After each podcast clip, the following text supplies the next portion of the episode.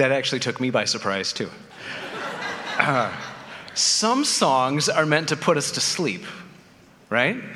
We call those songs lullabies, right? Um, if you're a parent, it's a wonderful thing to tuck a small child into bed. Um, lullaby and good night. Uh, Rockabye Baby, that's a weird one. When the wind blows, the cradle will drop. My mom sang that one to me all the time. Blame it for a lot of my issues. Uh, but some songs are meant to wake us up, right? Hence the bugle call in the morning. Do you know what we call that song? Anybody who was in the military or went to a camp that was really hardcore and woke all the little kids up with that song? Reveille. You know the song?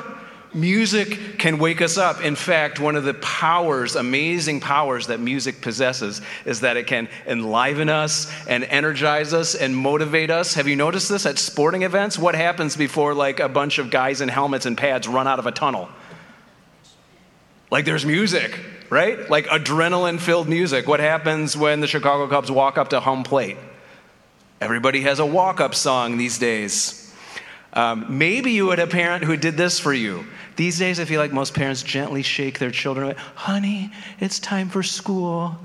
I'm gonna make you some breakfast. Like, we're more gentle these days. Um, some of the people who had old school parents, my mom would come in my room and yell at me, up and at them like a biting sow. I'm traumatized. Sometimes she would sing the reveille. You got to get up, you got to get up, you got to get up in the morning. She'd turn my lights on and like start singing that. Music does have the power to wake us up.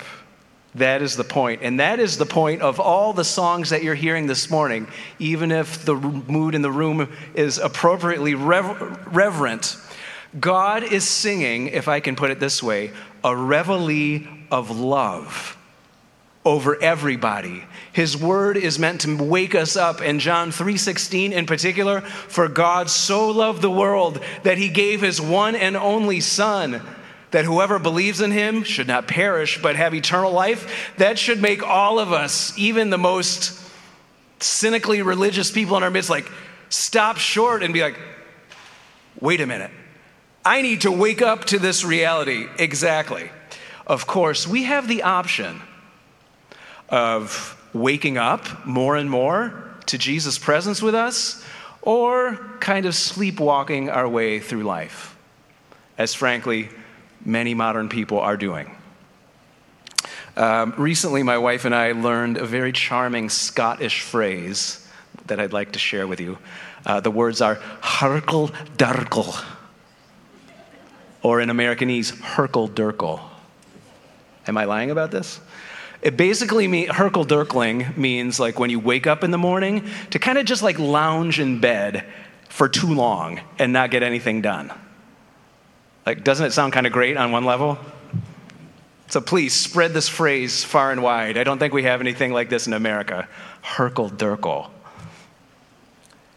So here's the thing though many of us are herkle durkling our way through life, right? We're so worried there's a presidential election next year. Is it really going to be Biden versus Trump? Who's a person to vote for? Should the red team or the blue team win? Is inflation going to increase? I wonder if I'm going to get a cost of living raise this year.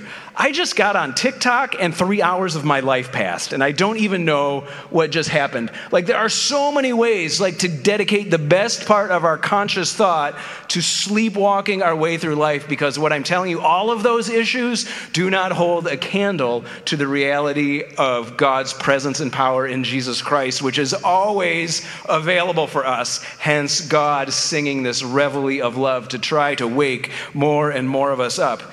People were not awake in Bible times either.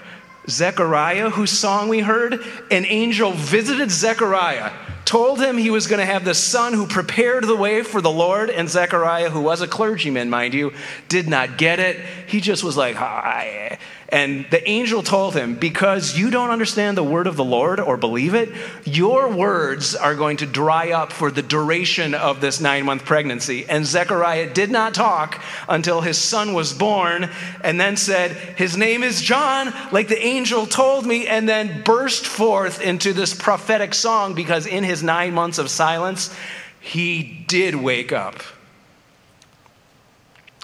It's good of God that he doesn't make all of us fall mute for nine months every time that we're recalcitrant and spiritually slow, like there would be a lot of quiet people in the world.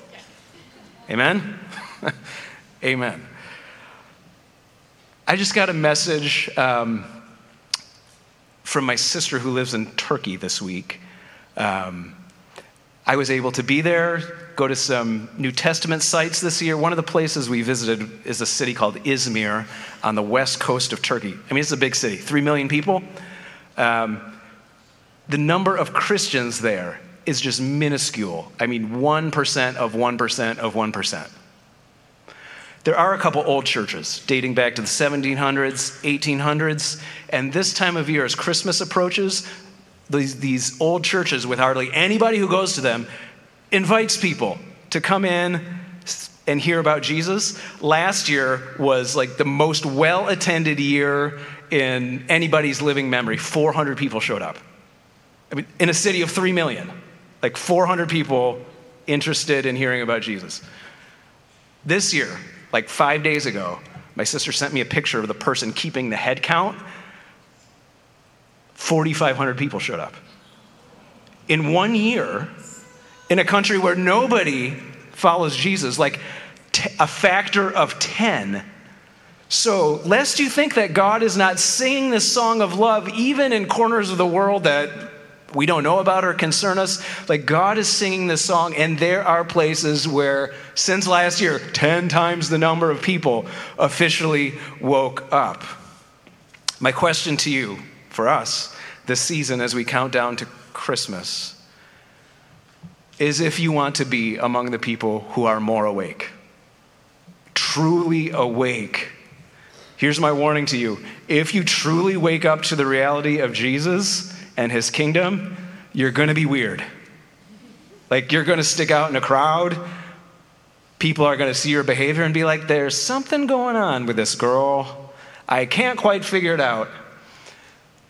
And my hope and prayer for myself, for you all, for this church, is that in this season where we are counting down to Christmas, that we are among the company like 4,000 plus Turkish men and women, to say, Yes, God, I want to show up. I want you to show up. I want my eyes wide awake, like the best morning that I ever came to and was full of energy and the smell of coffee and bacon in the room, and I had a great day of good things to do ahead. That is what Jesus wants for the course of your life to rise and shine and go with God's music. Um, Zechariah was a clergyman 2,000 years ago who totally didn't get it. There was another priest named Simeon in Jerusalem. He totally did get it. Lesson six is his song.